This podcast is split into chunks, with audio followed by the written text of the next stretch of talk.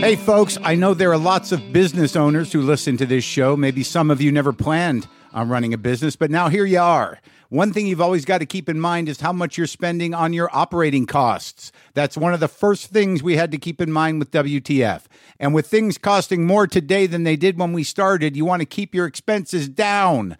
To reduce costs and headaches, be smart and use NetSuite by Oracle, bringing accounting, financial management, inventory, and HR into one platform and one source of truth.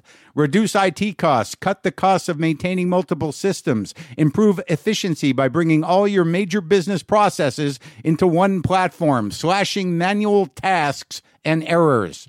By popular demand, NetSuite has extended its one of a kind flexible financing program for a few more weeks.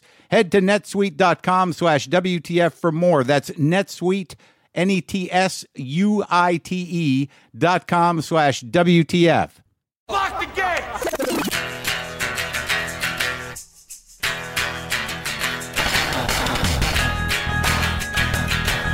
All right, let's do this. How are you, what the fuckers, what the fuck buddies, what the fucksters? What's happening? I'm Marc Maron. This is my podcast. Uh, today on the show, I'll be talking to Tony Shalhoub in a bit. It was a it was a nice chat. He's a great guy, and I was excited to talk to him. He's very good in in Mrs. Maisel, uh, but he's also been great in everything he's ever done. My I think my first experience with uh, Tony was uh, probably in Barton Fink, uh, which he was great in Barton Fink. But I I, I would be, you know, I, I got to tell you what's going on because this is a this is audio. Some of you know me very well from listening to me, and I you know I don't want to sound heavy-hearted or fucked up to you in a way where you're like, "What's up?" But I I am heavy-hearted today, and I know it's Monday, and I don't want to you know, bum anybody out. But, uh, you know, things happen. You know, obviously the world is out of our control. Sure. You know, there's horror stories every day all around us. But uh, my little uh, my little kitten, Buster kitten, uh, is sick, and he's he's very sick, and he's in the hospital now. I don't know. It, it, when this stuff happens, I, I, I always think about other people uh, with bigger problems, with uh, you know real illness and, and family members and themselves, a tragedy, whatever. But this this is my life, and this kitten, you know, I've gotten to love this kitten, and and he's you know he's in the hospital. He's he's he's sick, you know, and uh, the I, I don't know what the fuck is wrong with him, but uh, I well, I do know exactly what's wrong with him. I don't know really how it happened. You know, the a few days ago, he was throwing up, and he threw up a few times during the day, and he wasn't eating. But it, these are cats. I've been dealing with cats for years, and it happens sometimes. And yeah, I didn't know whether I should take him in. I didn't take him in, and then that night I got home. He, he, his energy was okay, but he still was not eating, and I loaded him up. I called the emergency vet in Eagle Rock, and I was like, you know, should I bring him in? And of course, they're like, yeah, bring him in. And then I looked at him and I said, I think I'm gonna, I think I'm gonna just do it in the morning and you know because he'd had some sort of stomach thing before and well the next morning i i got up early and he was it was I don't know you know so i brought him into my vet and uh, there's a new vet there thank god and you know he was really good this guy dr ram uh, and uh, you know, we I told him about the stomach thing. He looked at the past files, and then he did blood tests. And uh, you know, he comes out. He says, "Look, this this cat you know, is in is in kidney failure right now. And I'm like, what the fuck? This is a two and a half year old cat. You know, this is a, you know, little black cat. And, um, and I'm like, what do we do? And, you know, he said, well, you, I, you know, it's it's it's Friday. I you know we're you know he needs he's going to need 24 hour care. Or we got to put him on fluids and antibiotics. We don't know what it is. And then I started thinking like, did he did he eat some of this poison shit? You know, then I started thinking like, wait a minute. You know, he was kind of licking his dick the other day. You know, last week on Sunday on last Sunday and. I think there you know was there might have been bloody pee in the box, but I, you know sometimes Fonda does that. I didn't know if it was blood. I didn't know if it was you know shit. I don't know, man. I got three cats over here. And I'm not trying to let myself off the hook. I the best apparently that can happen is that it's a that it's an actual infection and it's not toxic and that you know that you hopefully I don't know I'm waiting to hear today. So I took him to another vet that has 24 hour care and um, you know and we, we got him you know on it and he's been over there. And you know I don't I don't have children you know I don't have a lot of debt. I don't live a big life. And and I I've been critical in my life about people who spend what seems like a lot of money on cats. But you know look I'm 55 I'm you know I'm going to spend a, a, little money to see if I can save this guy, you know. So I'm waiting to hear, you know. I just, uh, it's weird what you go through when when you're a cat owner or a pet owner, like especially one with no kids and not a ton of successful relationships behind you. You know, you know why? You know, we get very emotionally invested, you know, in these animals and and I try to think about that because people are like, they're like your kids. Well, they're not really like kids. They're, they're very different than kids, obviously. I, I you know, he's sick. Buster is. He's in intensive care, and, and I'm I'm not sitting here thinking I had a whole future planned out for that cat. I you know I wanted to get him into a good kindergarten so he could go to a good uh, elementary school or whatever, and I you know, I wanted to, you know, him to win track meets and stuff. I I didn't you know I had none of those expectations, but that doesn't make it any less upsetting. It does in a sense because there are plenty of cats out there and you build a relationship with these things. But what I was thinking about this morning is that, you know, some of us who own animals, that's what we can handle emotionally. That that's not sad, it's not weird. You know, sometimes maybe it's just a reflection of what we know about ourselves. You know, some of us are, are not built for the child rearing in the long haul. You know, maybe we could adapt to it, but you, you know, there's something about you know having a pet where it you know the emotional connection is is manageable. You, you know, it's it's it's something we can handle. That we you know you, it's relatively consistent and it can last a long time, and it's deep and it's honest, and and it's it doesn't it doesn't change a whole lot. And you know, if you're lucky, you get to you know grow old with your with your your stupid animals. I mean, I got Monkey and LaFonda in there, and those are the longest relationships I've had. It's been 15 years, and you know they've changed, but it's just consistency, and you can take care of them. And, and the thing about cats more than dogs is that it's not always perfect because you realize like they don't really need you that much in in some ways. They're not loyal, so you have an understanding, an emotional understanding. And I was building one with Buster, and you know he was a very unique cat. Is I'm sorry, is I hope I'm waiting to hear. And, um, but you know, he fetches, he's unique looking, he's kind of peculiar and smart, and, you know, he's an energetic guy. He is. Uh, we went over and visited him yesterday, you know, and then I'm like, am I that guy? But so, yeah, I am that guy. I'm, you know, I'm to go visit my fucking uh, cat at the hospital to see how he's doing. So, I don't know. Hoping for the best. I'm hoping for the best. I'll know today. You know, and this is just you know this is my life, and it's like it, it's different, but it's weird. I, I th- that that moment that I had that sense that like you know this is why we have cats because it, you know it's what we can handle. You know, in that way. So, but I, I you know, I, I wasn't going to read this email because I, I don't know really what it says about me or what it is really, but it, it's it it has some bearing on on what's happening right now.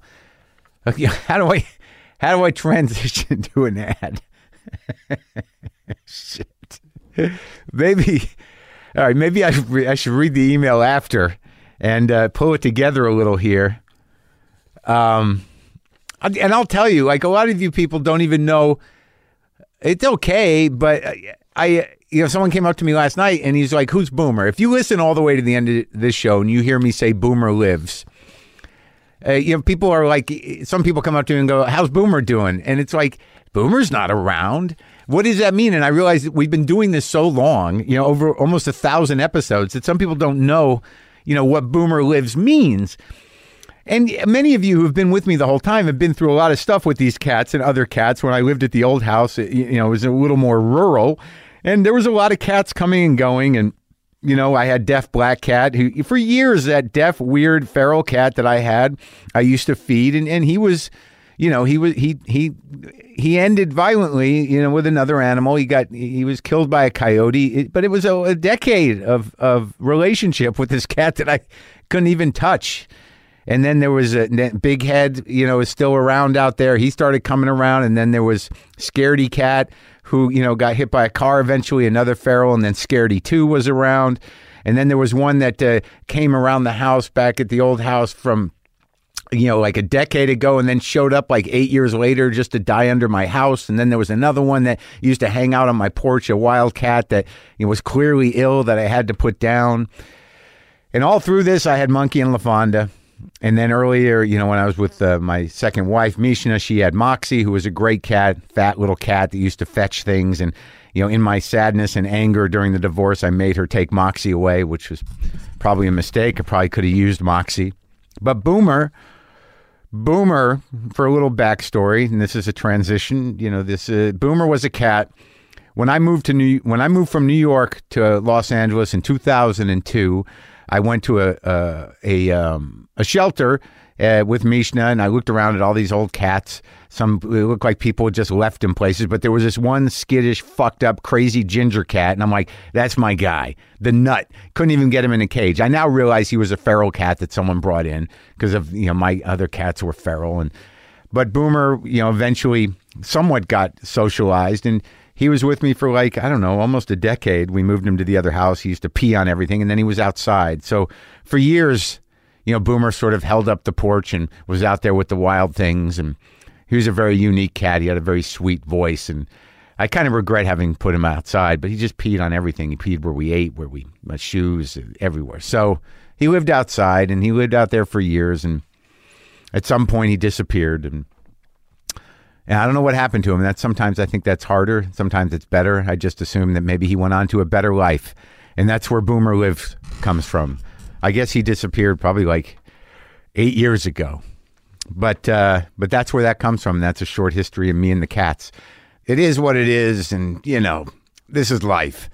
So I, I didn't know if I was going to read this letter, but I will because it's strange for me sometimes being a public personality because I'm not a huge celebrity or anything, but I am a public personality, and I and people who know me or you know they now know my work from a lot of different areas with acting or whatnot, and I don't really know what they're uh, recognizing me from or whatever, but. Uh, you know, I as I, have always tried to be gracious, and but it it is sort of interesting the world we live in that we're all pretty accessible, and you know things get through to us you know, I, I didn't mean for this to have this impact, but but I it, it, when I read this when it came in, it, it it it was it was the first thing that sort of connected me with how I was feeling because you get when you have a sick, you know, anything, and and you're trying to take care of it, and you're in that panic of trying to to save something or help something or. Uh, you know, make it okay. You, you know, you're not thinking about really yourself. You're not thinking about how you're being seen or others or anything. So, I got this email and it, it really connected me with what I was feeling uh, because I, I stuff things down. You know, I stuff, you know, I don't, I really try to. If I'm going to cry, I'm going to do it alone. Or, and, and that sometimes is here on this microphone. I'm, I, I'm alone right now, believe it or not. I am. So the email uh, lessons learned at the vet. Hi, Mark. I've been listening since 2010, not in a dramatic 180 kind of way, of course. Radio fandom runs in my family. My dad had Jean Shepherd, and I get a lot out of your show. It's a beacon in the dark. Last night, I was with my daughter at the vet with a little dog we'd adopted from a shelter the day before. That very sweet dog surprised us all and turned out to be very sick. While we were waiting in the lobby to talk with the vet, I knew the dog wasn't going to make it. Anyway, that's when you walked in. You were with your lady, I guess, who seemed real cool. I could tell you were both totally focused on care for your cat, and I could tell it was a tough night for you, too. I'm in show business.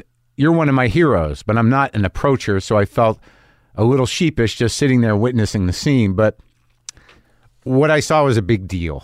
I struggle with the business, I struggle with illusions and mistakes honesty, and yeah, even booze. And you've narrated those struggles for me, given them context and turned them into gold. I put you on a pedestal for that. If you don't have it all figured out, at least you've reached a level of self awareness that defines your ultra successful art. I also love to see you on the screen because I identify with you, just a matter of shared traits. There are lots of us. You are a massive personality. That night at the vet, I saw something different. I saw a man who cared about his pet. Someone expressing unconditional love. I saw someone coping with the bullshit of medical forms and responsibilities, waiting in waiting rooms, just hoping your little buddy wasn't suffering. I think it's a beautiful thing you were doing, just totally human. And it helped me it helped me deal with the loss we suffered last night when we knew that our little cricket's short life was over.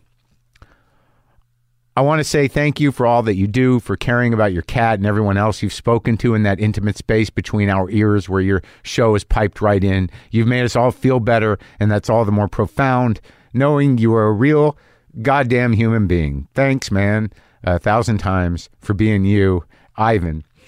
Well, I do my best, buddy, and I'm sorry for your loss, for for your new little friend, and uh, and uh, you know I gotta tell you, man, this this email really kind of.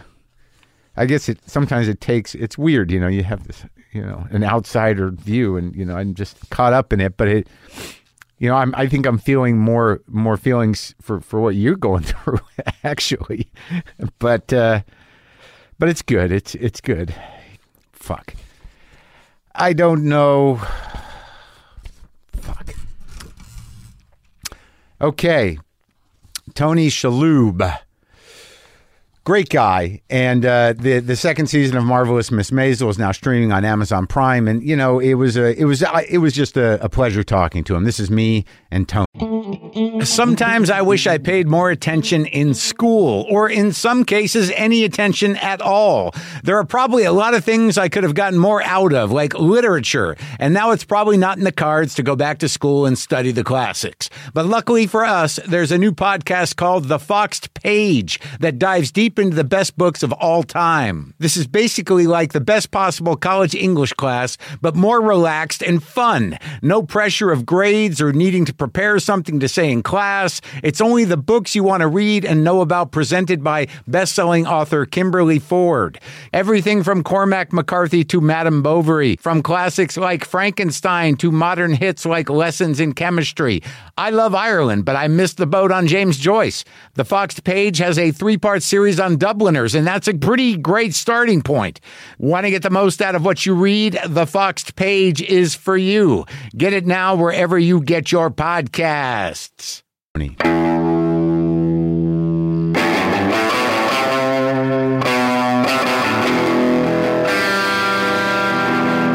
So wait, so you're you're going to do a season 3 in, starting in March.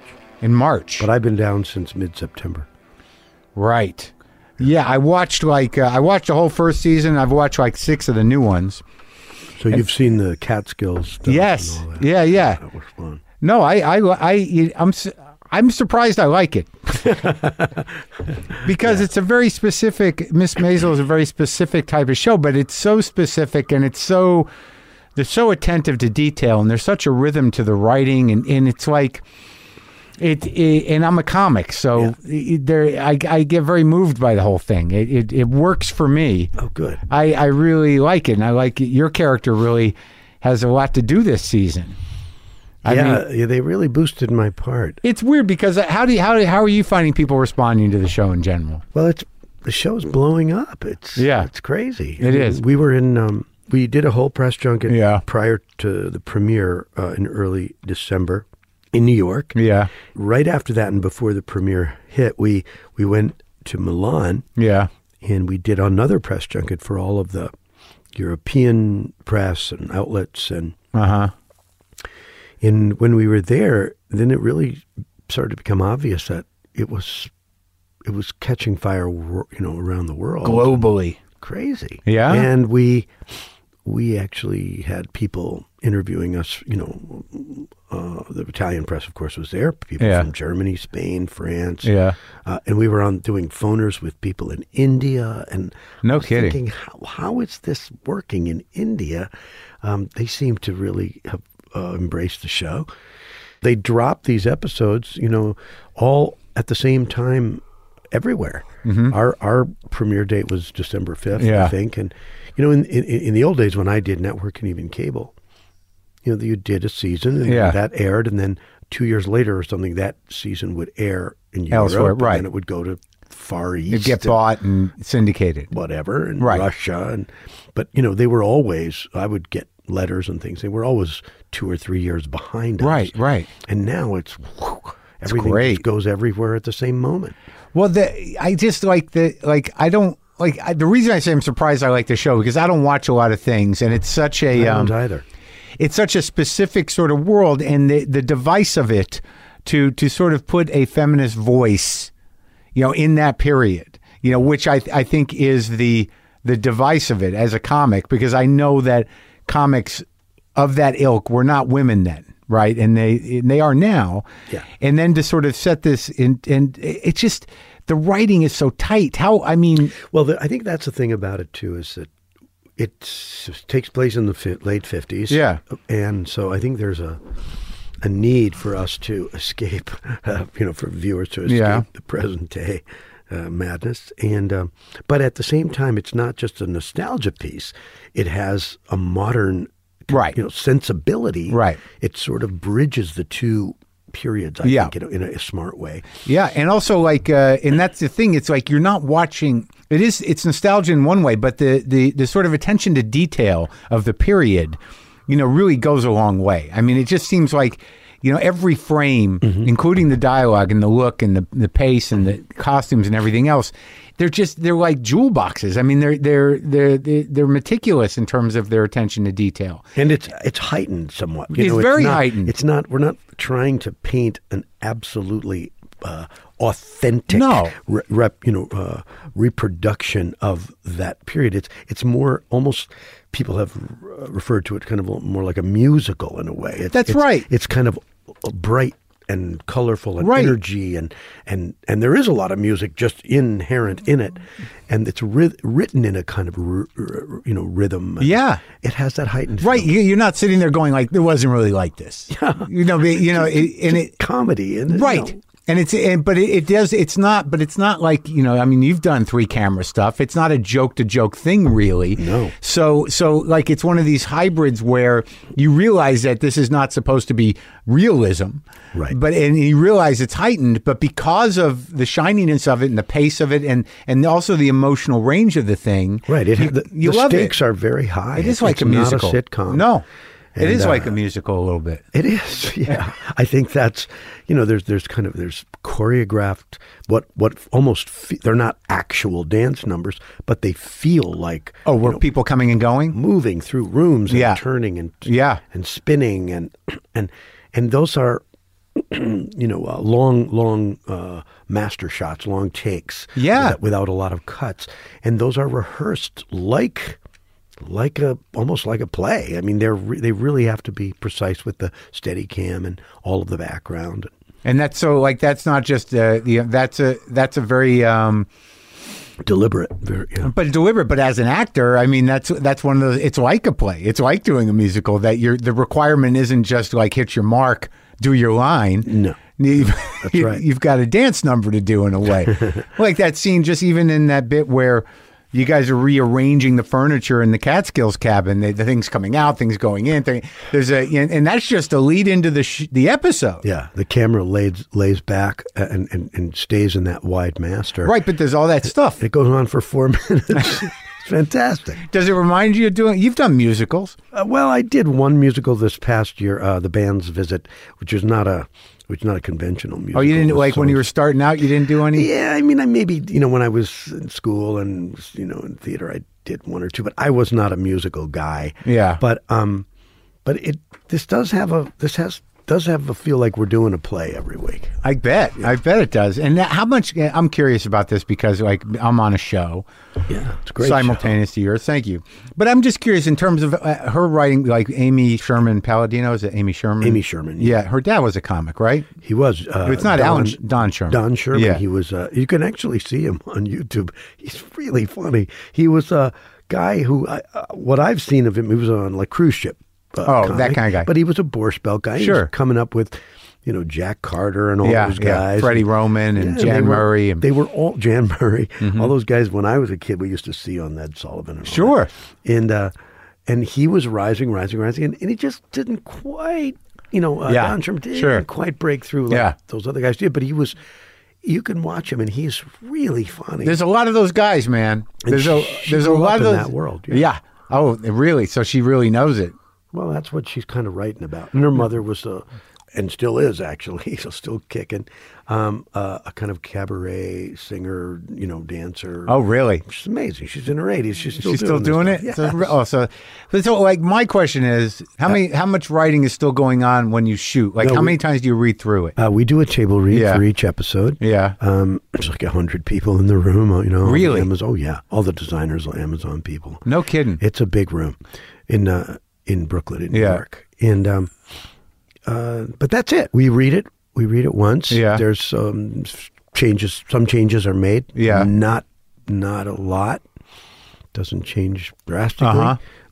And then we start. Uh, you know, uh, there's uh, all whatever location scouts they have to do, and then we just hit the ground running. And Yeah. We do them in ten days. 10 days each episode. Yeah, but they're full hour. You know, there's no commercials or anything, so it's a full sixty minutes of uh, craziness. And everything's on location? well, we do. We have a we have a Interior standing set, sets yeah. on the soundstage at, at Steiner Studios Yeah. near um, Brooklyn Navy Yard. So what do you got? You got the apartment there and you got the nightclub there? We got uh, B. Altman's, uh, some of the interior Oh, yeah, B. yeah. Altman's Uh-huh, there, the, uh-huh. the basement. Uh-huh. And, um, you know, there's then they build sets for each individual. There's certain, you know, permanent standing sets. Yeah. And then there's some what they call swing sets where they just, you know, build them and tear them down. And Right, right. So some But of the you- some of the Catskills stuff, uh, we shot a- a lot of the Catskills on location, but some of the interiors, like the um, the breakfast room and all that, was uh, was done on the stage. You shot you shot on location in the Catskills, but you had to build one of those camps. They're not around anymore, right? No, no, no, that was there. We found Really? they, they found a place. Yeah, That's in, uh, still there. It's it's not. I don't know that we were actually in the Catskills. They, we were a little west of Uh-huh. of the Catskills in a town called Deposit, New York, Uh-huh. and um, uh, at this resort that's really locked in time. I mean, it's It's still functioning. it's crazy. Yeah, it's beautiful. I mean, in fact, when they visited the uh, they visited this location uh, the year before we shot season two, they uh, you know they discovered they had a old bowling alleys, so they wrote a bowling alley scene. They wrote the episodes to Around the the location. place, right? Absolutely, It became a character. Absolutely right. And uh, it suited. Uh, I mean, this is a place that is just so beautiful, and so uh, it it has never been. Not to speak disparagingly of it, but it's never been upgraded or or you know kind of modernized. So it's it really feels like you're you're back there. Really? Uh-huh. So did and you shot in France? We shot in two episodes in Paris, so um, Have you been there a lot? I had not spent that much time in Paris. I'd been to France a number of times, but we were there for three weeks, and it was heaven. Yeah. Hmm. Do you speak French? No, No. that was a French, the no, French no, by the way, not the uh, English no. Uh, very little, but enough to order the right wine and the right kind of, uh, you know, foie gras. So- Yeah. So your so your uh, your character's not that far from you in that way. right, right. Um, it was great. We uh, we were at, in Paris in uh, in March of last year. Yeah. And uh, some of we had brought some of our crew with us, but um, and there were a lot of uh, they French, you know, Yeah. French crew too, and uh, it was just an amazing experience. Oh, and they great. lo- and they were into it. They loved the show from season one. And They did. sure. It's uh, it's so it's uh, it's it's exciting, man. It's exciting to be part of a, an international phenomenon. Well, I feel like I got I was very lucky, and I sort of stepped onto the right bus here, and Uh huh. Um, How what? Yeah, what was the audition process? Did they pick you? They knew they wanted Uh, you, or they how'd work? called me. I didn't read. They they just asked me if I was uh, interested, and Yeah. I read the pilot. We only had the pilot to go Yeah. on, and it wasn't much. There wasn't much of my character in the pilot. I mean, there was a few scenes, Yeah. But um, but they assured me that it was going to be expanded, and I love the I love that period first Yeah. of all, and I like the the uh, the writing and uh, made me laugh, and so I figured, you know, how bad could it be? Yeah, I didn't know what was going to happen, like in terms of your character, because it, it, the weird thing about the show is that when you first start watching it, you think it's broad. You know, you think the characters are broad. Right. And then, you know, you realize it sort of sneaks up on you that they're not really. That there, there's a lot of depth and there's very, there's a lot of definition, and I imagine a lot of that y- you guys bring to the roles, but they're not. You, you know, in the first few episodes, I was like, well, they just, what are they going to do with Tony? You know, Yeah. They- and then like, and in this season and, and half of the last season, you really have an emotional depth to the thing. You know, you're not just, uh, you, you know, this this presence.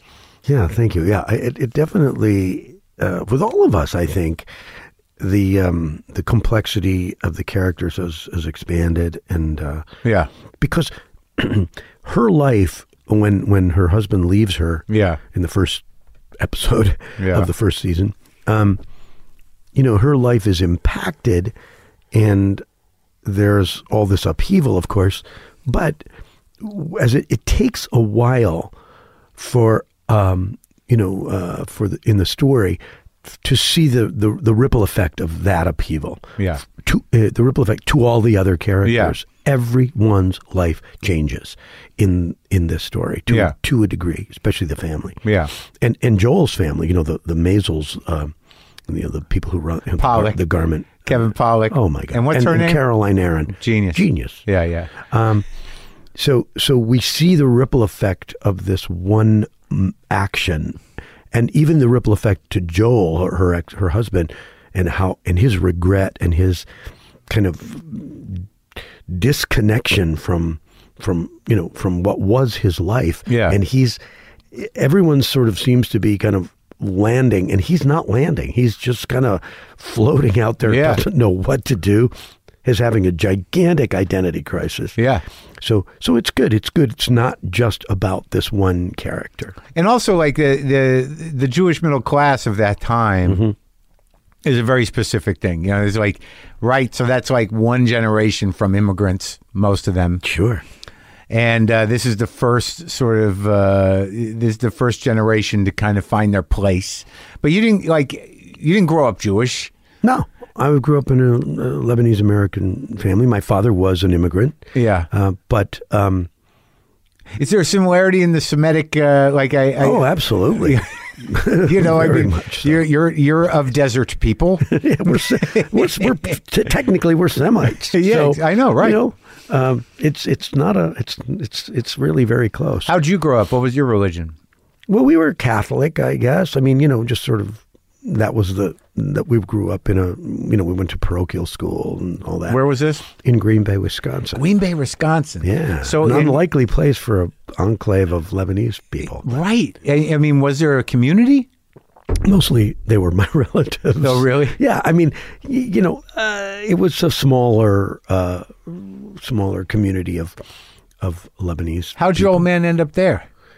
You know, it, we I asked that question many times. Yeah. never got a straight answer. You know, it was like all immigrants. You know, you the people, whatever ethnicity they were of, uh, you know, people came to New York or came to Boston or whatever, and or or some of them went to South America, and you know, they just kind of moved west because they were following whatever wherever the work was, and when certain a certain area, a certain region, uh, you know, the factories or whatever filled up, and then people had to keep moving, and somehow they ended up there. I don't know. Do you know why he left Lebanon?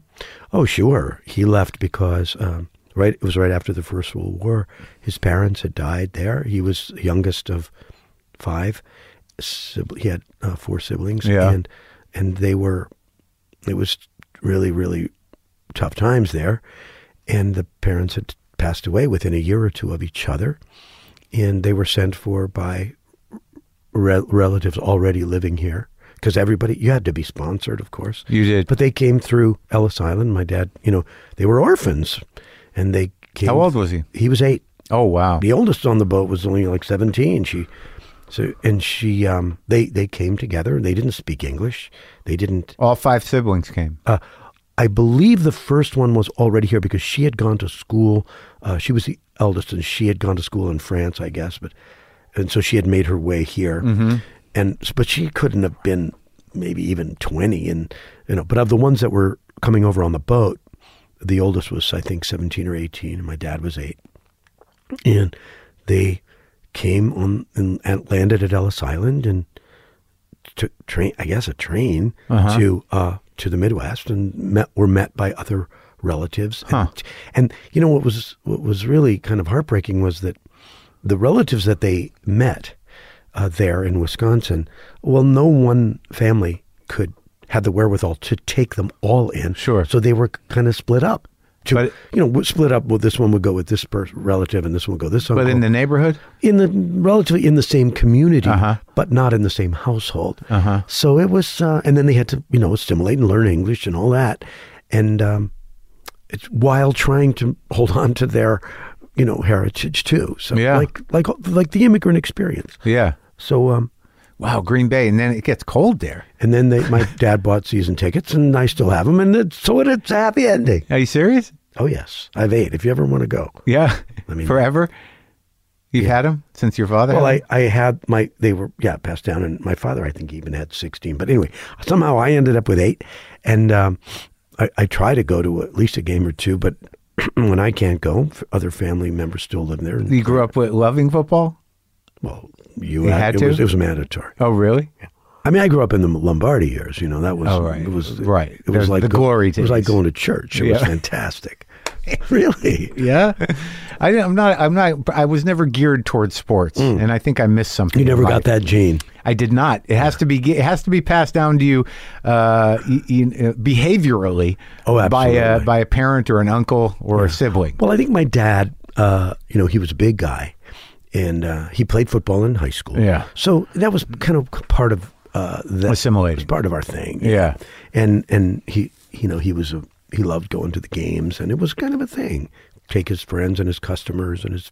How many kids? There were ten of us. That's crazy. I was not number nine of ten. You were the ninth one, Yeah. so you have Second youngest. you have uh, siblings that are how old? Uh, wow. My oldest sister, I think, just turned seventy nine. Wow. She probably wouldn't want me to say that. sorry, Sherry. And you know all of them. You get along well, and we all get together, you know, uh, for a week in the summer. We uh, we have family reunions. We're all very we still stay close. You know, I mean, we live in some are still in Wisconsin, but well, the two sisters in Atlanta and a sister in Sacramento. We're we're all a brother in Denver. We're all over the place, but we um stay stay close and try to. So I- don't know our kids. We try to keep them close, and it's a lot, huh? it's a it's a it's a handful. I bet. So so ten kids. That's crazy. That's really Catholic. It was bedlam. Yeah, total pandemonium. and what did your how did your old man support ten kids? good thing about being a family in a family of ten is you you you, you have a built-in audience Right. always Right. you know you know which is probably why I chose this. Oh yeah. Uh, how did my dad do it? I don't know. You know, he was a really he was an independent businessman. He just Yeah. figured it out. Did you know we weren't we were you know very middle class or Yeah. lower middle class, I Right. guess you'd say. But um, we never really were. You know, it's not like we were wanting for too much. I mean, What I was the what was the business? he was a meat peddler. He sold he sold uh, sausage. Yeah. He bought from this little German uh, sausage company in Sheboygan, which was about forty miles away. And then he had a route, and he built it up, and he sold to stores and various places, and uh, he built up his own business. And here's the cool The meat part. business. Well, yeah, meat Yeah. and.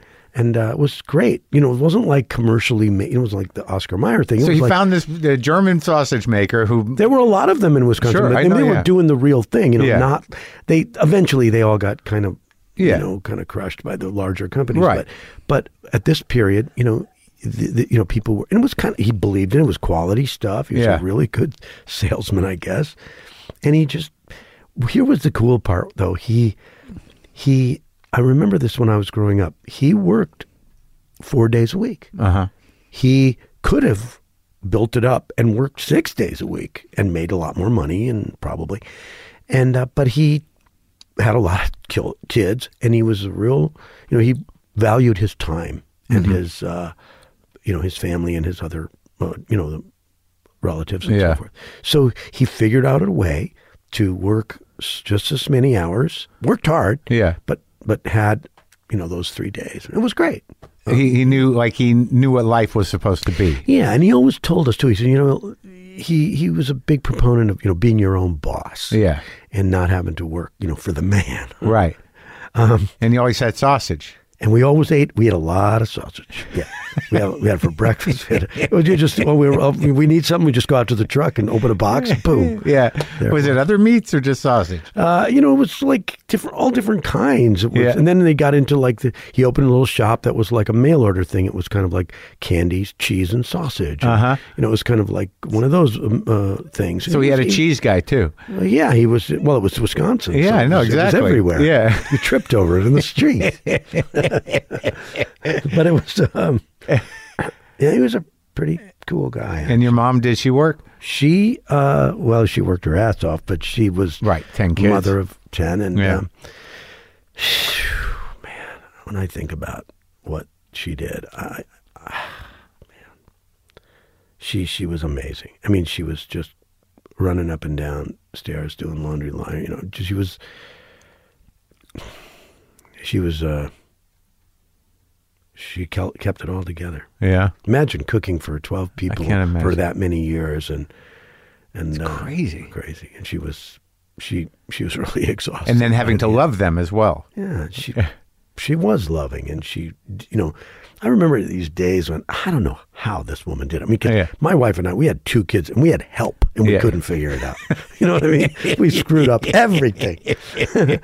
but she made our she made our Halloween costumes and did our school projects, and Uh-huh. I, I, I mean, I just can't even imagine it. Yeah. And plus, that was in a day when you know there was a lot of there wasn't a lot of permanent press, okay, right? So you know there was a she was ironing when Yeah. she wasn't cooking and doing laundry and you know, she was ironing. No for help. God's sake. I mean, I don't get it's crazy. it's crazy.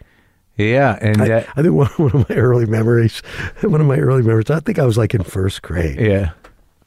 And we were, um, you know, uh, my homework was to, um, you know, to like read aloud to my to my mother for you know 15 minutes or whatever, and uh, I just I remember I was sitting on the couch after dinner and I was, you know, reading very you know stilted thing and reading my book to her. And um at one point I looked up and she was just fast asleep. She was sitting, you know, sitting straight up with her glasses on. Yeah. Out. Yeah. And I thought and I just I thought, of course.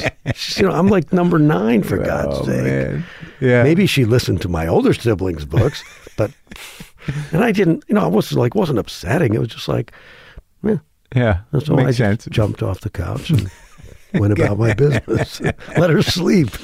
Nine. So she had the hang of it by the time you got there. Well, she was over it. oh, over it. There's I mean, I, got- I think I got away with a lot of things my older siblings didn't. How many? was What's the breakdown between men and uh, boys and girls? Six girls, four boys. Wow. Yeah. And did anyone else end up in the entertainment industry? Sure. My, I have a sister, an older sister, Susan, who's actually uh, is on Stranger Things. Oh. She's Flo. She's the sheriff's, you know, Oh yeah, yeah, yeah. Secretary, Yeah, yeah, yeah. That's great. She's great. She's been a theater actor forever and done film and stuff. And now she lives in Atlanta. And uh, so, um, you know, I guess You two somewhere in the blood. yeah. And just you two though in the show business. Yeah, well, others do. There, I have a couple other siblings that do it, kind of, you know, community theater stuff, Right. This and that, just to kind of, just for fun. Anybody in the meat business? Uh, no, No. no. Well, I'm in the meat business, aren't I? I'm a piece of meat. yeah, that you move around, move the meat around. Yeah. How does it begin though? Like, uh, when do you start doing the acting? In high school? Did you were you a football guy? No. I wasn't. A, I tried to be a football guy, and I got my ass kicked. Um, yeah, I did a little in high school and um, you know college, I guess. Where'd you go to college? I went. Well, I started the University of Wisconsin in Green Bay, but then I moved. Uh, I transferred out to uh, Portland, Maine. I went to the University of Maine in Portland, which happened to have a really good theater department. But you didn't go for that. no, I didn't know what I was doing when I moved. Why'd you pick that school? Because I needed to get out of Green Bay, Yeah. and I needed to get. I needed to have a little bit of a you know change and shake up. And I, I was when I first went to college. To be completely honest, Yeah. I wasn't really pursuing anything. I was, I was just kind of buying time and avoiding getting a job, Right. um, as many. And what what what years were these, or were they what was it? Crazy times in the country. What year? Like you're what? Ten years older than me. I was. Uh, it was in the. I went to college in the seventies, early mid seventies. It was you know Watergate was happening in the mid seventies. Yeah. and the war was tr- trying to wind down. But I was, you know, I was uh, when I was a senior in high school and I was eighteen. Yeah. we had to draft, you know, lottery, Yeah. so that was still scary. And, what I- happened like- with you? Well, I I got a my number wasn't really that high, frankly, but it was. Um, this was seventy two, Yeah. and my number was I think it was just a, like around hundred Mm-hmm. or 10, 110. It wasn't high, Yeah. but that year because things were beginning to draw down. and there was protests, right? I mean, it was. oh yeah, that all started in the late sixties. Yeah. I think my year they were only going up to 75 and my number was just over 100 so but but the year before they were definitely into the 100 into uh, mid 100s so it was a it was a little bit of a nail biter there. And none of your siblings had to go. my older brother Michael was in Vietnam He was. in the year uh, in the 60s oh yeah he's about 12 years older than me so that would have been um, uh, he did not he I don't know I think he got drafted or he enlisted or whatever but he Yeah. was there he was over there uh, luckily it was uh, he he was right in Saigon Yeah. but it was before Saigon fell so he was not seeing a lot of combat thing but it was my mother was just she was a wreck during that whole I bet. couple of year period yeah And he fared all right. he he came home Yeah. we did all right Yeah. So you got so you didn't have to go to war, so you went to Maine. which is kind of like going to war. no, Maine was fantastic. It's pretty. Uh, Portland was just so happening right then, and So- um, and you were just sort of biding your time. but I was then I just you know they they just I did m- more theater and and I just discovered that that was you know it might be my strong suit. Were you like a long-haired guy? Were you doing Uh, experimental little stuff? fro, a little fro, Yeah, a Lebanese fro. Le- yeah. as opposed to the Jew fro. A leb yeah. fro. A leb fro. Yeah, you still But, got um, it. Oh please, yeah, it was a lot thicker then. Yeah, huh? Um, but yeah, I just no, we were doing you know whatever we could do, and the school, as I said, had a really good theater department, and um, so I, ha- I was afforded a lot of opportunities, Yeah. and um, and then I went to the Yale Drama School. From there, I was fortunate enough to get accepted to Yale. Do you remember you what you auditioned with? Oh sure, Really? What was it? uh, we so- did. We had to do two pieces of modern, uh, Modern and classic, piece- yeah. right. and one. Um, so and they were they each were two minutes long, which is not long. Yeah. I did uh, Malvolio from Twelfth Night, I remember, mm-hmm. and I did a piece from a Pinter play called The Homecoming. The homecoming. yeah. I did a Lenny a Lenny monologue. Oh yeah, those are good. Nice and dark. Dark, Yeah. dark and Yeah, funny and yeah. twisted.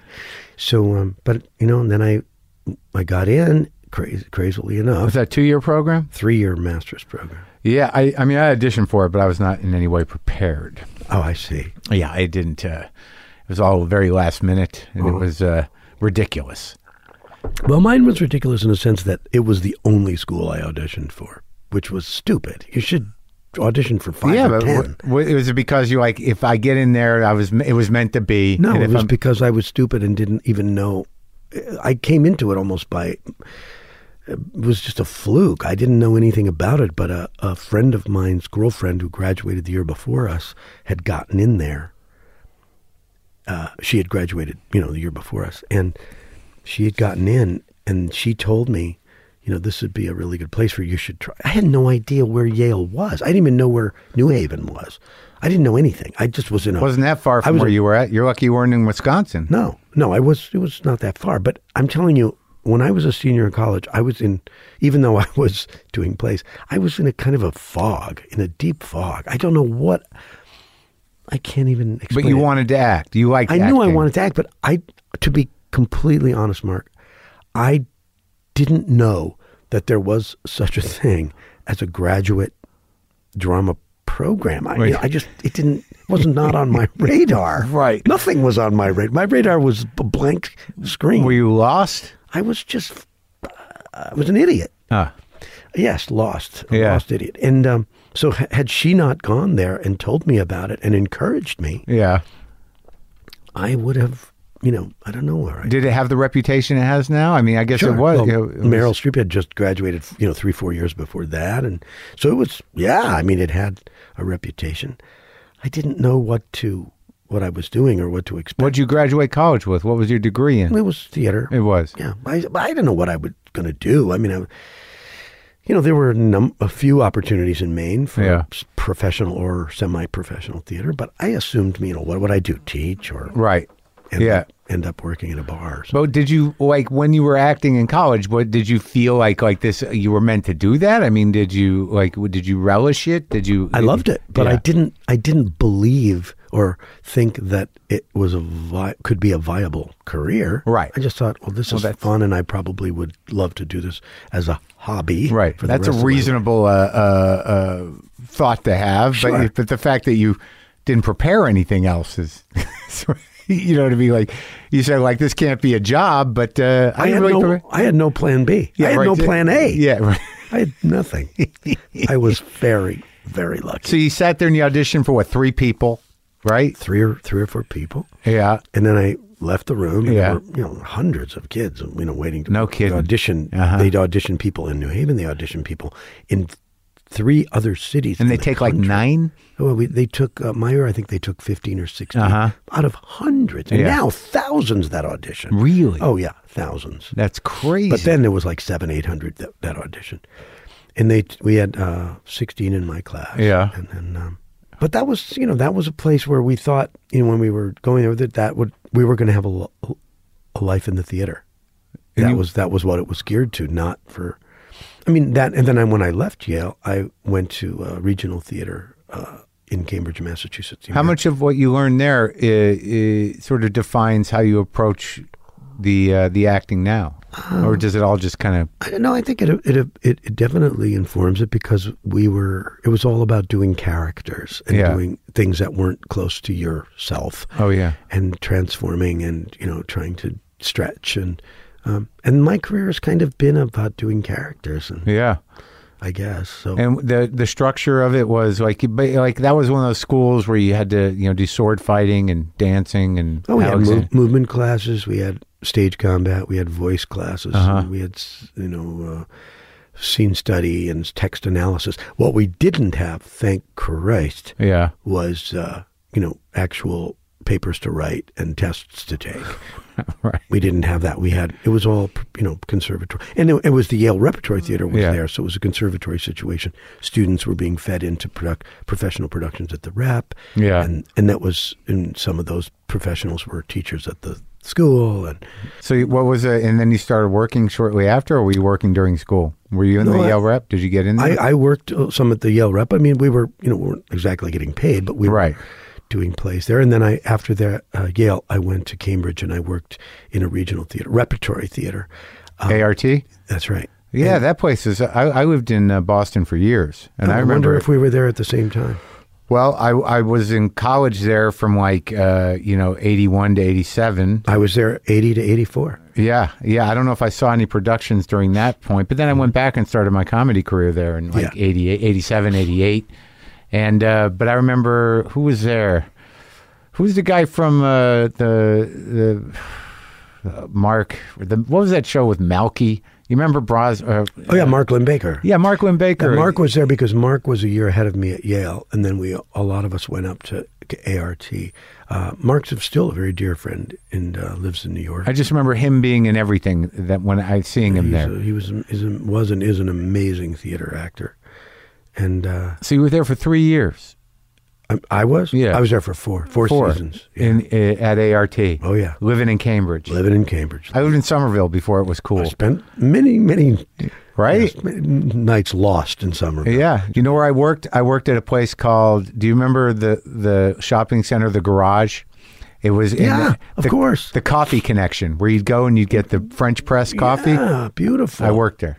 I remember the garage. Yeah, I was there. I was there. You probably came in and had coffee. It was it was It was over by like St. Au- um, over by uh, uh, what is that? Mount Auburn? Or? yeah, yeah. There were two the- entrances. There Yeah. was one next to thirty what forty what Dunster Street. Yes. Yeah, and there was an entrance right there, and you could go in the garage, which used to be a parking garage, and it was all the stores. But the I was in working at a coffee restaurant before Starbucks, and they'd serve if you were going to have more than a cup to go, they'd serve it in a French press, very high endy. Oh, yeah. you know, kind of so. Very, very ahead of its time. Yeah, I because I did stuff at the Hasty Pudding too. You know, when Yeah. our our uh, our new play festival was always there every year. So and were you doing uh, mostly what traditional stuff, or did you do any like crazy shit? we did a lot of crazy stuff. Yeah. I mean, we did. Uh, well, we did everything. That was the beauty of, of ART. You know, we did some classics and reimagined classics, Yeah. Shakespeare and uh, Chekhov, of course. And um, but we also did. You know, Lee Breuer came up from New York. He was part of Mabou Mines. It's a very, very avant-garde director. Yeah. And we had directors from England and from you know from from Eastern Europe. Uh-huh. And so it was a it was a real broad, uh, you know, kind of um, uh, range of, of approaches and Yeah. material. And so you got to experience that. I mean, that's And I think that was really good because you, it didn't get locked into just one kind of school of thought or one way of working. You know? yeah. Uh, all these different demands being made on us, and um, and you could, you know, you didn't have to be. We were com- we were members of a company, and so you didn't have to be afraid of making a fool of yourself. You you were Right. You know, you were you could you could really, um, you could really take risks. Yeah, and you it, it, and so like that was your gig. You were a theater actor.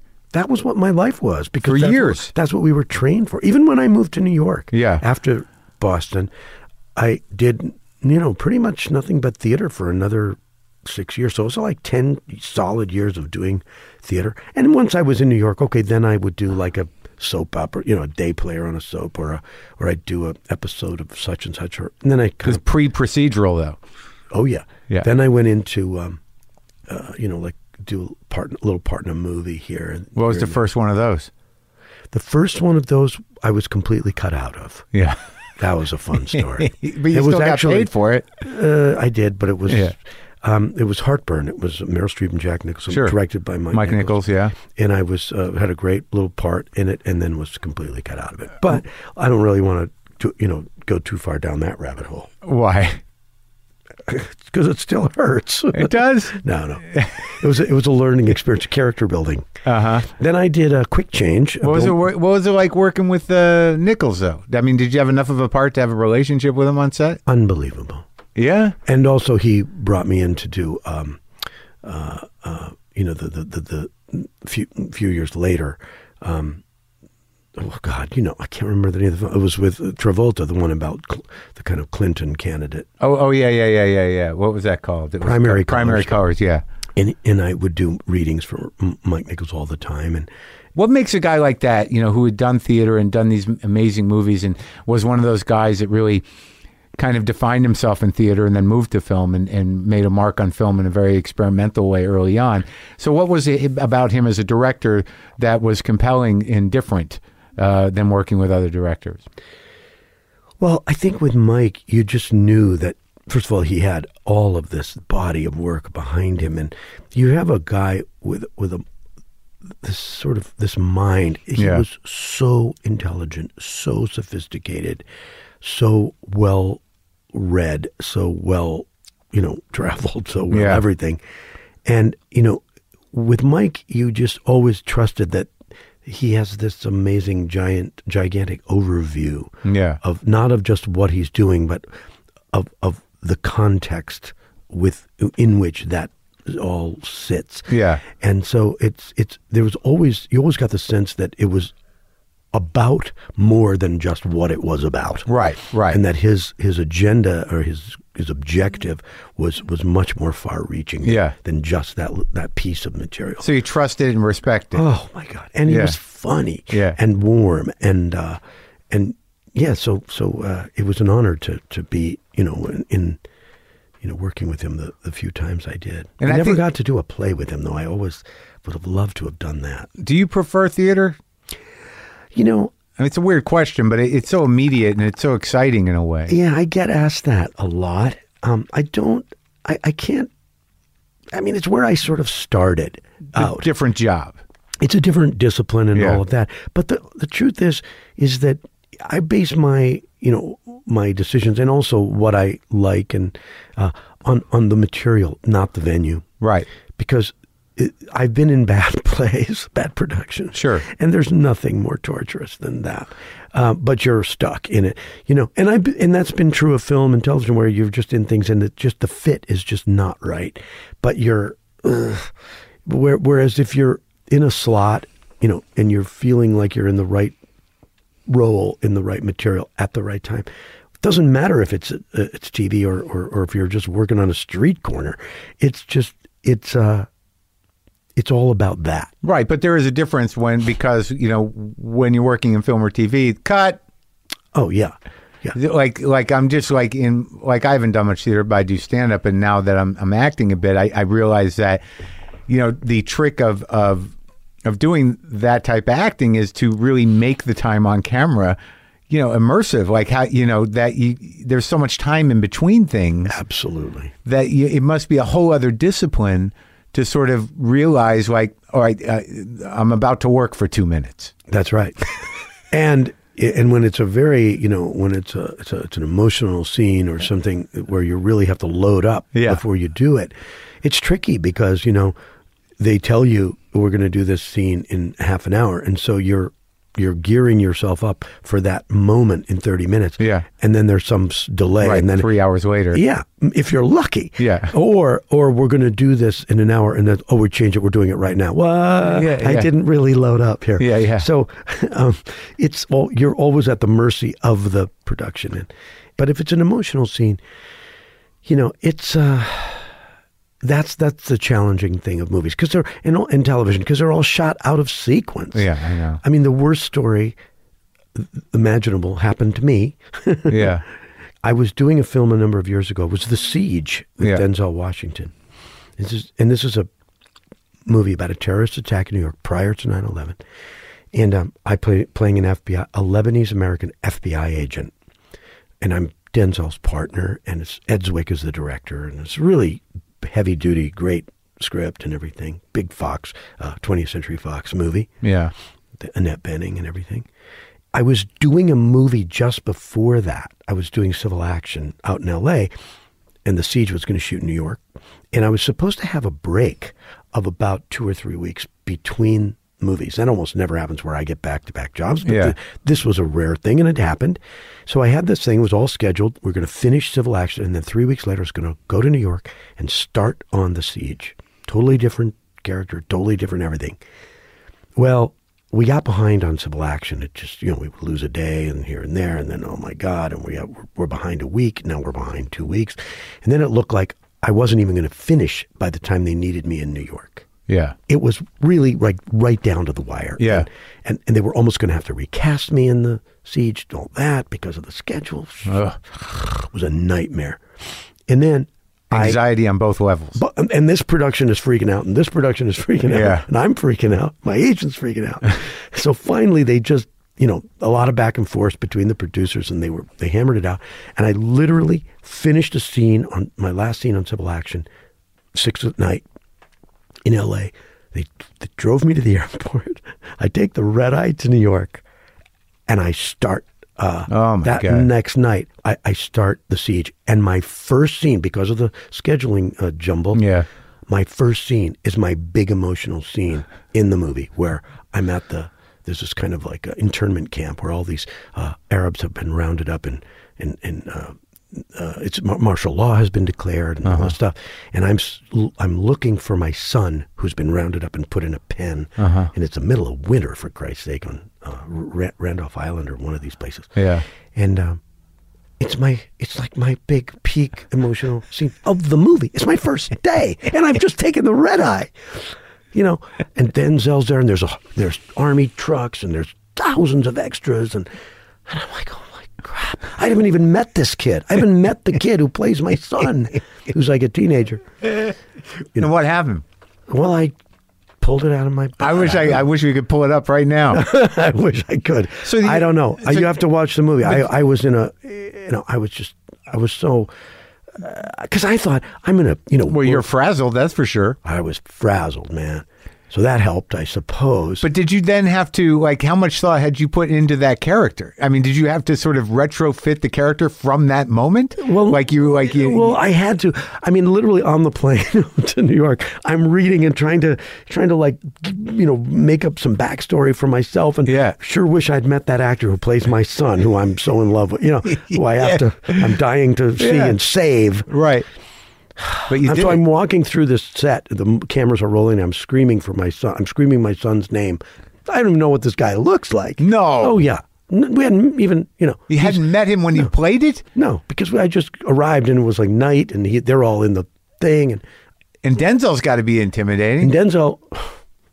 I mean, Denzel, he'd already they've already been shooting for a couple of weeks, Right. So other stuff Yeah. around me, Yeah. because we were partners. I was in this movie for three months, oh my god. And he was great though. He is a, he is a force, man. He Yeah. is he is the most the hardest working, most uh, kind of disciplined and and really really serious about about his craft and you know and what he brings to it. So so that was kind of an inspiration too. You know, just being at his side, and, Yeah. and then doing this scene. We'd only met he he and I had only met briefly, Right. uh,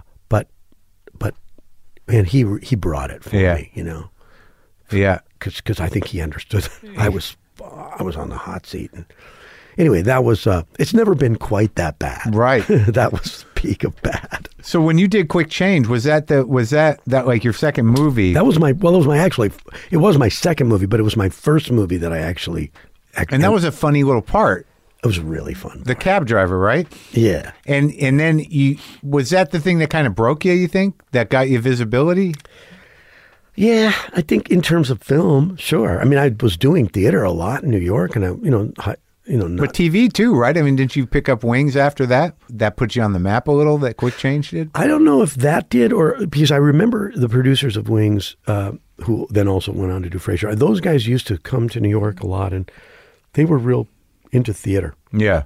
and they were loved theater actors. Yeah. So I think maybe maybe they had seen me in a play or something, Yeah. or And, maybe it was quick change. and Wings like that. That's what made you move out here the first time. I didn't. Ha- no, I moved out before I had Wings. I You just- did?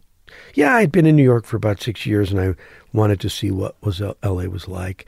So I came. I didn't have anything out here. Um, I I got that a number of months after I was here. And that was a hell of a job. I mean, that, That was a sweet gig. I mean, that was for years, right? I mean, You know, the well, that when I was uh, on it six years, I because I came into it late. You know, it had already been on for a year before I got into it. Because I came just to do one episode, and then they wanted me to. They want to bring me back. I just remember there was a period on television where Wings reruns were everywhere. that like every station you were watching Wings Oh, God. somehow. It was a really cool group of people, and um, um, you know what was cool about Wings was I had never done sitcom before. I'd never done multicam. Uh huh. I hadn't done that much TV really. Yeah. And what was sweet about it was that we did it in front of a live audience. Oh, So- yeah. So, the theater, all the theater that I had done and my background in theater, it was sort of came into play Yeah. because we had uh, immediate feedback, and and so it was a, kind of a hybrid, and and uh, and also you know I was newly married and my our kids were young, and, and Where did a- you meet your wife? I met my wife uh, doing a play on Broadway. Uh, we were doing. Uh, I was doing Heidi Chronicles, Uh-huh. and she came in to replace someone, and Oh, and then it was all uh, I remember her from movies, from The Dead Zone. Like she's like Invasion of the Body Snatchers, Yeah, Days of Heaven. yeah. Yeah, She's great. She's still going, and, And- she's so great. And you've you've been together a long time. We've been together. Um, uh, well, we've been we'll be married 27 years in April. So That's great. amazing. So let's talk Barton Fink for a minute. Okay. Because, uh, like, I talk to people about the Coens. That character is so fucking memorable, and that movie is is literally one of my favorite movies. Period. That was maybe my second movie. right. but that character was it Ben Geisler with the stomach Geisler, problem? Geisler, yeah, Geisler. Yeah. Yeah. What was that like? Because I think that for me, like a lot of people, Hail Caesar, which I thought was great. yeah. Like that is a double feature, I think would be the greatest Hollywood double feature. Oh, because it's all the studios. Well, yeah, it's like the same. You know, it's it's it's literally the same world, but like quite different looks into The them. tone, yeah, the tone is- the wrestling picture. Now, Wallace Beery, The wrestling picture. What do you need? A roadmap? Great words.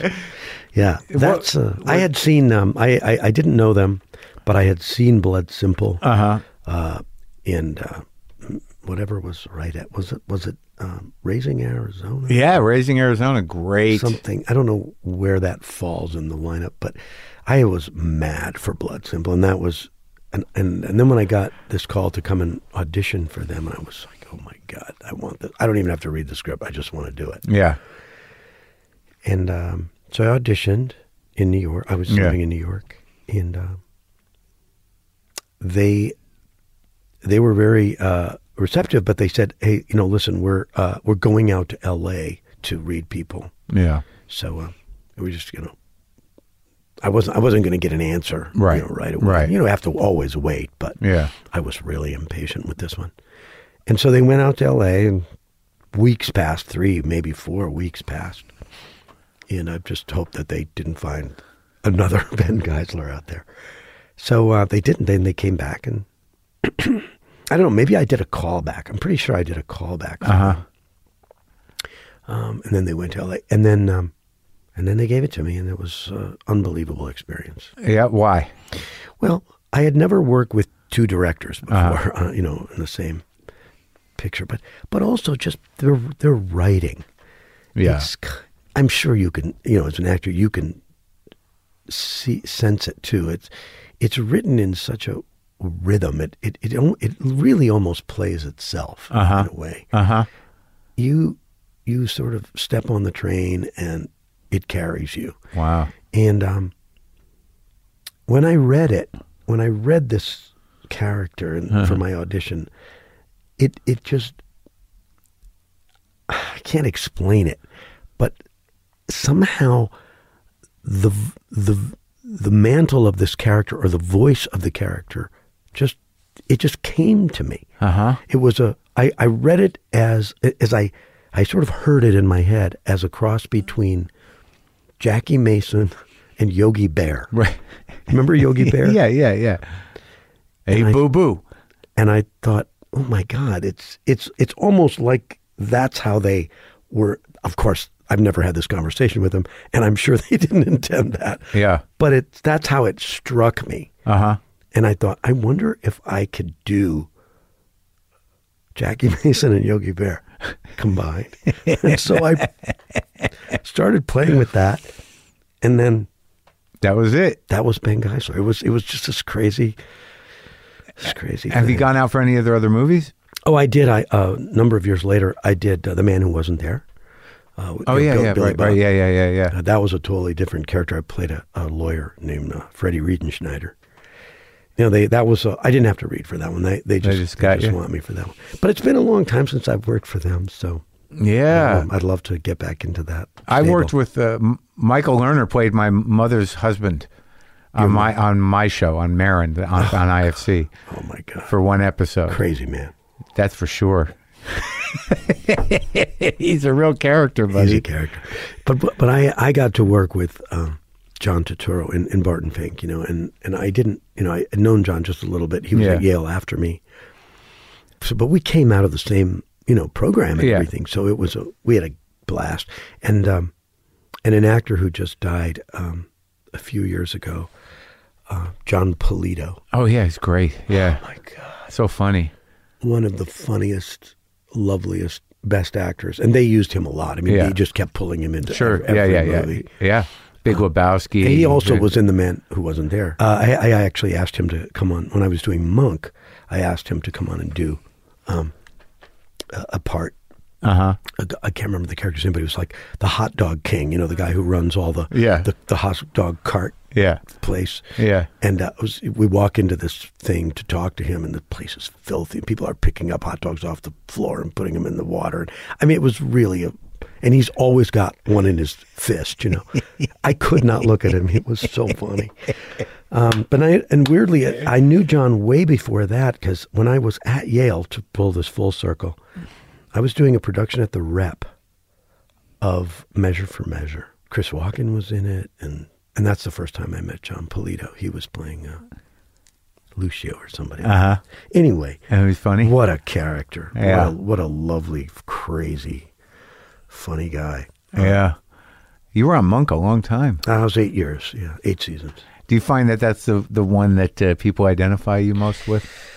Yeah, it takes a while for you know. That's what I like about Maisel too. It's it's it's just starting now to unravel the that image of, of Monk. Just the way Monk unraveled the image of Antonio Scarpacci from yeah. Wings. Yeah. TV's weird like that. it is. You find that? Well, I don't know. I, I mean, I, I'm, I've just started doing it, but uh, it's a, and it's a different type of television. I mean, you know, when Wings was on, it was like you know almost everybody was watching it.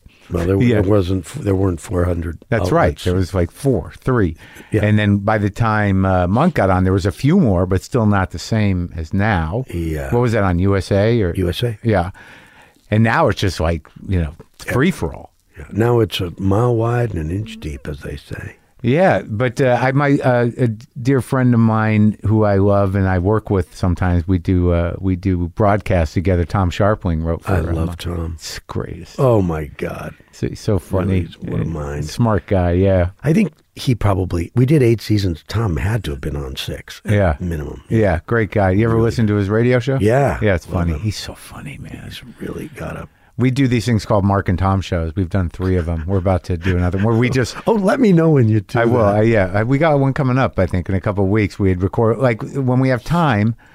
We'll just sit with mics, just me and him, and just talk like the the two guys we are, you know, who live on the microphones, and Yeah. it's usually fun for both of our fans.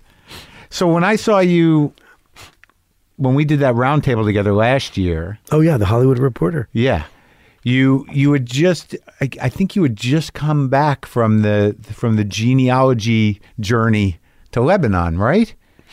Didn't yeah, you- I think. Well, I did that right after we shot Maisel in Paris. Oh, so you were going. You hadn't I gone think I was going. and what happened? So you what was what drove you? What was what, well, I what was, the been wanting to go to Lebanon, you know, for my entire life. Yeah. because um, uh, hearing and reading so much about it. But I never uh, had the opportunity, and when the opportunity did arise a couple of times, then something bad would happen over there, and it was on, it was impossible. Right. So we were going to Paris, and know, and knowing we had a break right after Paris to before we had to continue Maisel, um, I asked my wife. I said, "Look, this would be a great time to go. We're we're, we're halfway there. We're Yeah. almost there, and we have time. So, so uh, yeah, we set it up, and we went for a week Wow. in April, early April, when the weather was fantastic. Uh-huh. And uh, when we stayed in Beirut, but we um, we would hire a car every day Yeah. to take us to different. You know, it's not a very big country, so Yeah. we would go in a different direction every day. But I got to see the village where my dad was born, and even the house where he grew. You know, grew up. Really? was incredible. How did you get that information? It, it was not easy. It went, went through a through a number of different channels. You know, with uh, people we were traveling with uh, knew this woman who's a lawyer, and then she made a call to this other person, and then Uh-huh. they got in town with the little mayor of this little village, and then you know mentioned my name, and you know, would it be possible for him to see the thing? And it was it was amazing. We we we met with these people in the village, and then they walked us over to the house. Yeah. the man who now owns the house just happened. He doesn't even live there. He just lives in Montreal or something, but he happens to visit there a month a year. And so we he let us in. It was open arms. Oh, it was incredibly moving. I mean, the garden was uh, the you know the almond trees are there and the grapevines and oh my god, it was. I was trying to you know photograph and video everything I could Yeah. and I was able to get a lot. And uh, I don't speak Arabic, so it was we always had to have a translator Uh-huh. us. And, And uh, did you have people there? Yeah, I mean, do you I have relatives? did, you know, I didn't find relatives there this time. I wasn't really looking for Uh-huh. relatives, to be honest, because we had a limited amount of time. I was really focusing on just seeing as much of the country as I can could and the village. And then I thought, if I go back, then I'll get into the whole because that's a whole time consuming thing. You can't just oh, to track relatives? yeah, yeah, yeah. I yeah, think yeah. it really is, and Yeah. and I would want to spend time. And anyway, our time was limited, so we accomplished what we could. We saw a lot of uh, a lot of the country, and it's a it's just an extraordinary place. Did you feel connected?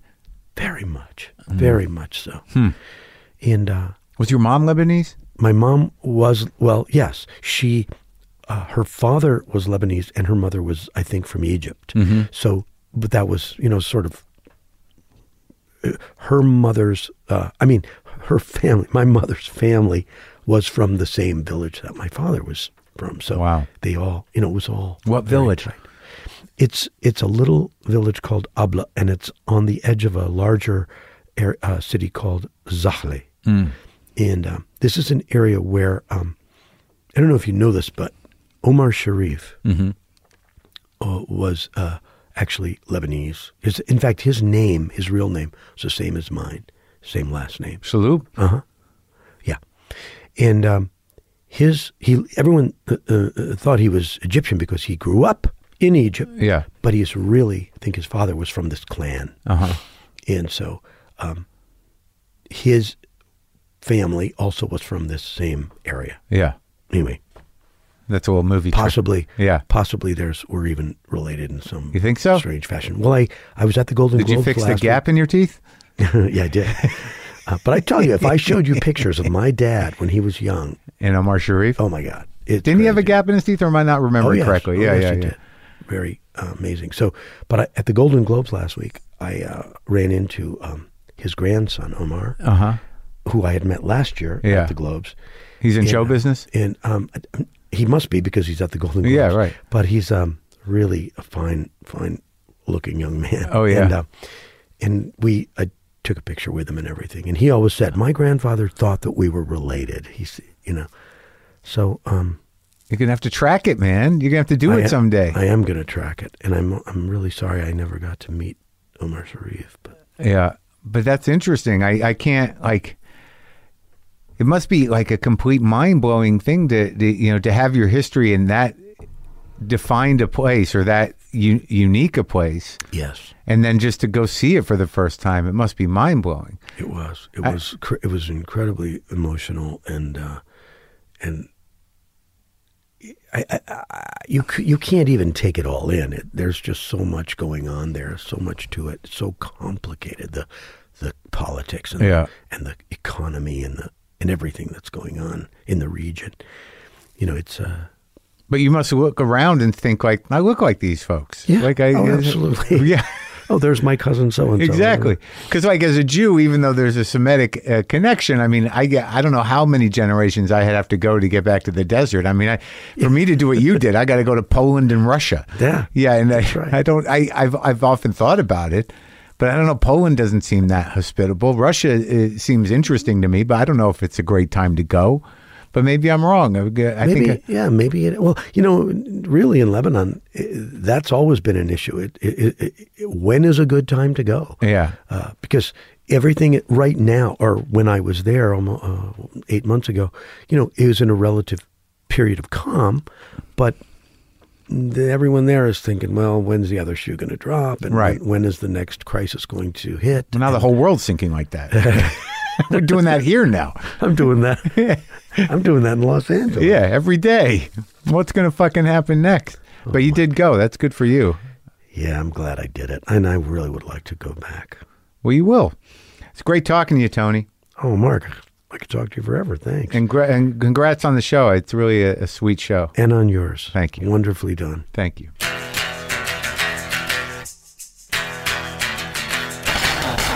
What a great conversation. What a, what genuinely a nice guy. Uh, as I said before, the second season of The Marvelous Miss Maisel is now streaming on Amazon Prime. Go watch it.